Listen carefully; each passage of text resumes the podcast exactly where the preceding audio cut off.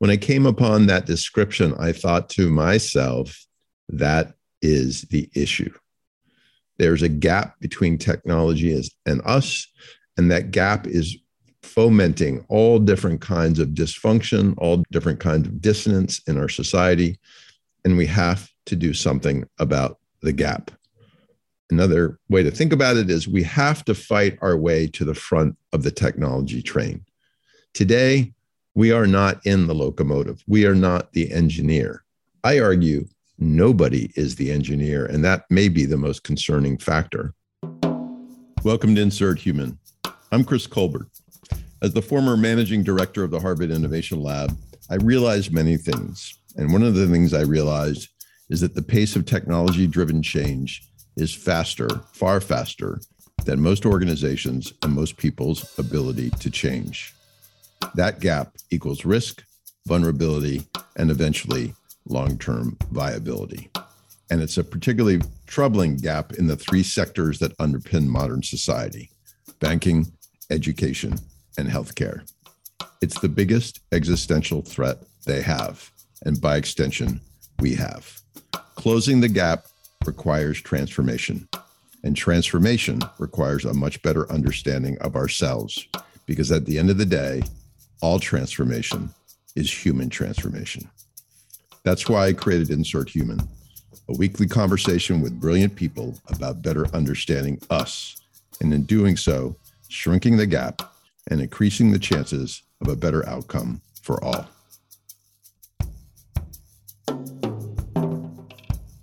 Before we dive into today's episode, an offer to all the listeners who are leading some sort of transformation effort.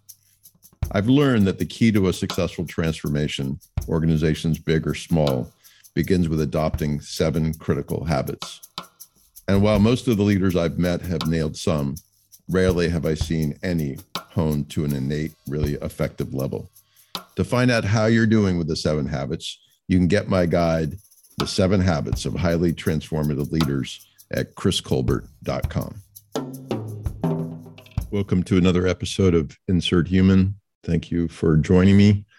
This is a very special day. It's the beginning of my recording of a series of solo shows that track with a book that I've been working on over the last two years titled Technology is Dead.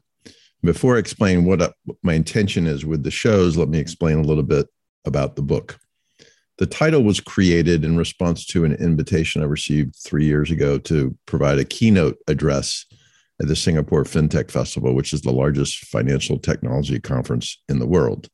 My radical proposal was to present the idea that technology is dead. And what I meant by it then and what I mean by it now and what the book is ostensibly about is this the technology only becomes of value to us when we animate it by connecting it intimately to the human truth.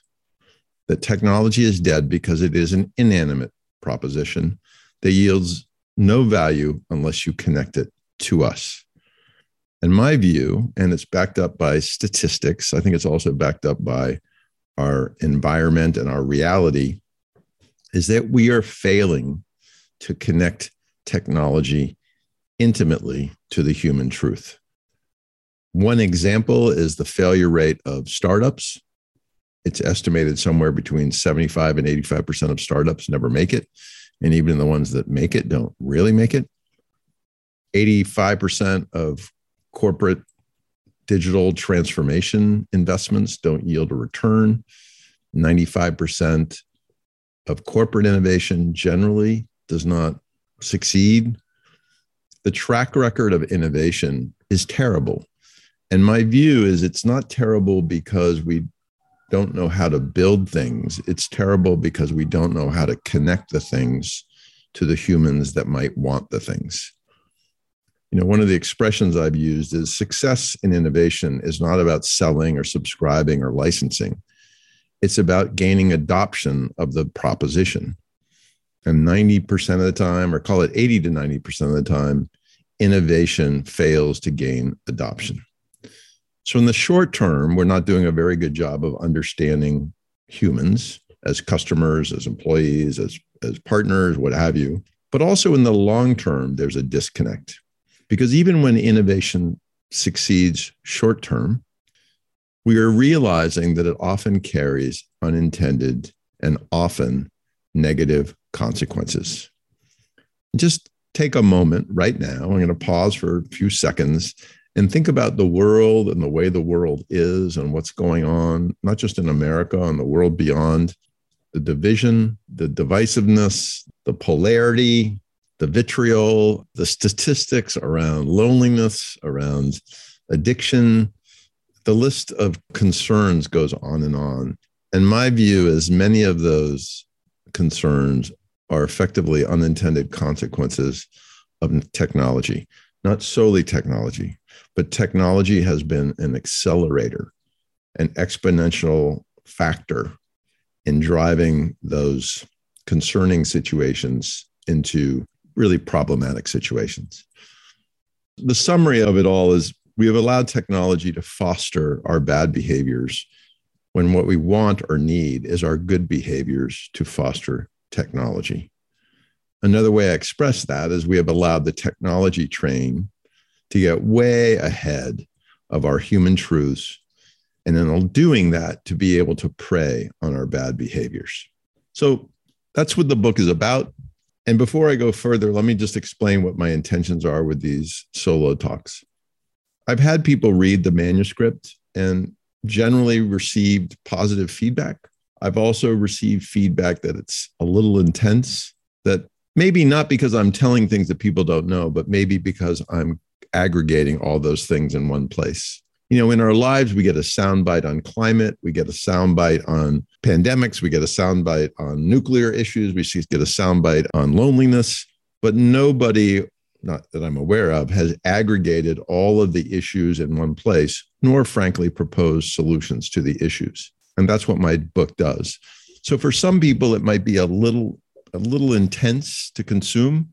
And so my idea was to start each chapter with an informal, slightly less intense capture of what that specific chapter is about. And so this is my first attempt at doing that. And the chapter is actually not a chapter, it's the prologue, and it's subtitled We Are Human After All. So here we go.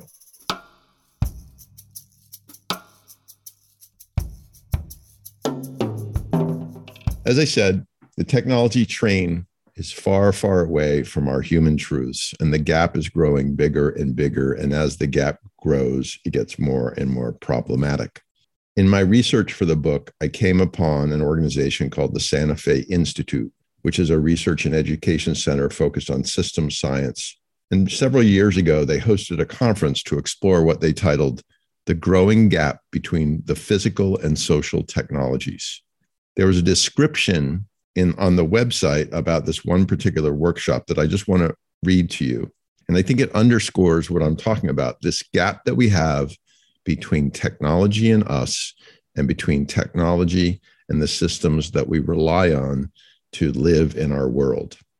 The description goes something like this The central hypothesis of the workshop is that the widening gap between technological advancements and lagging cultural and social structures and institutions is causing a variety of complex societal stresses and problems. These include concerns about rising economic inequality, fears over job losses due to automation, the increasing power of digital monopolies, the rise of populism, growing criticism of democratic governance systems, the loss of privacy and freedom, intensifying societal polarization, a loss of faith in experts and data sources, and growing dysfunction in key institutions. Looking further ahead, emerging technologies raise questions about what it means to be human itself. When I came upon that description, I thought to myself, that is the issue. There's a gap between technology and us, and that gap is fomenting all different kinds of dysfunction, all different kinds of dissonance in our society. And we have to do something about the gap. Another way to think about it is we have to fight our way to the front of the technology train. Today, we are not in the locomotive, we are not the engineer. I argue nobody is the engineer. And that may be the most concerning factor. But we have to fight our way from the caboose, if that's where we are, all the way up through the train into the locomotive and learn how to steer technology in order to achieve both short term and long term benefit and really mitigate the unintended consequences. In this chapter, we start by talking about well, what is the intention? Why are we here? What is the goal? Because my view is you can't improve the system, you can't steer technology if you don't have greater clarity on where it is you're trying to steer it to. So, my attempt to answer the why are we here question, goes something like this We owe our existence to each other. We exist to create intimate connections with ourselves and others, and in those connections, to foster evolution of our intellectual, physical, and emotional capacities. And from that, the ability to create better lives. My life, your life, their life. Of course, my answer begs another question, which is what is better? So, what is a better life? If we're concerned about the trajectory that technology has us on and are not loving the unintended consequences, what are the intended consequences that we're after? What constitutes better? One calculus is that better means longer, healthier, and happier for all. And I think that calculus is pretty good. Implicit in that calculus, or in the means to that end, my view, hopefully your view, is the importance of human connection. We cannot get to where we want to get to alone. We have to do it together. This issue of anti globalism is insane to me. We are one people, we are one species, we are all related. And with technology, a positive technology, it has proven the power of our interdependence. So to shirk our interdependence, to deny it, is to be silly, to be stupid, and to be perfectly short sighted. Human connections create good things. And when human connections are lacking, bad things, really bad things happen. So, whether the rationale is economic, psychological, physiological, philosophical, sociological, it doesn't matter. And whether we like it or not, we are all in this together. We are not going to go, cannot go backwards on our interdependence. And I believe the only way we can bridge the gap between us and technology, the only way we can mitigate the many unintended and dark consequences is by doing it together. Collaboration, compromise, and conformance will become our only way out, is our only way out. And the good news is there is a way that goes with that, a uniquely and perhaps ironically human way. I call it the human revolution.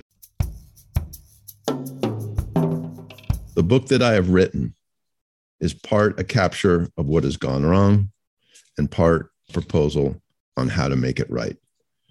And the way to make it right is for all of us to step forward as human revolutionaries. Think about where we are today as a world. Think about what COVID 19 has done and realize it actually hasn't done much other than magnify the problems that were already here. So treat it not as a problem unto itself, but as a magnification of the problems that have been around for years, if not if not decades, and treat that as motivation for the importance of coming together to tackle the issues that we face and march towards the kind of world that we want. Yuval Harari, who I'm sure you have read at some point or other, once wrote, We are incapable of slowing the world down. And that is true. The idea of relentless, continuous innovation underscores that the change mandate will never go away. Technology will never slow down. But as some call for different kinds of leadership in today's challenge world, I suggest there's another form of leadership that is even more important. And that is the leadership of us by us, again, as human revolutionaries. The challenges we face are collective human challenges that can only be surmounted by more of us embracing our roles as day to day leaders in the essential quest to realize more of the positive potential of technological change and minimize the negative unintended consequences. In his address at the Data Privacy Conference in Belgium in 2018, Apple's Tim Cook said this At Apple, we are optimistic about technology's awesome potential for good, but we know that it won't happen on its own. Every day, we work to infuse the devices we make with the humanity that makes us. As I've said before, technology is capable of doing great things, but it doesn't want to do great things. It doesn't want anything. That part takes all of us. We must act to ensure that technology is designed and developed to serve humankind and not the other way around. The we in Tim's comment is not the government, it's not corporations, it's not Apple. I believe the we is all of us. As nascent revolutionaries, we can begin by creating a more expansive, meaningful definition for human progress as our desired destination and begin to steer technology towards it versus continuing to allow technology to steer us down a blind and frankly inhuman alley. Along the way, we will all need to embrace the critical importance of better and more intimately understanding humanity, including our own, and putting that understanding at the center of our actions, our decision making, our policy formation, and our support. And perhaps most radically, we must be willing to help steer the institutions and systems that we have always relied on, demanding contextual and functional and even radical transformations of those systems and institutions that point towards a more sustainable, equitable, and human first future. There's a growing consensus that for all the wonders and improvements that technological innovation has brought into our lives, it's clear that it has also brought setbacks, separation, and even a loss of understanding of something fundamental, something about what it means to be human. My pushback is not, nor will it ever be, on technological progress, but rather on humanity and whether we are willing to step forward to steer the train to undertake a human revolution. One of the sad, sad ironies of modern humankind is that for all of our advances, we appear to have lost or been losing connection with our humanity. That for all of our gains in scientific understanding, we appear to have regressed in our understanding of us. It's my belief that reversing that equation will be our greatest innovation, perhaps even our salvation. Let the revolution begin, and I hope you will join me. Thanks for listening today. Wherever you are as a leader on your transformation journey, you'll find more helpful resources at chriscolbert.com from more podcast episodes and my film talks from around the globe to my blog and books. And if you're a CEO or leader interested in getting my advice, you can reach me there too. Just head over to chriscolbert.com. Thanks for listening.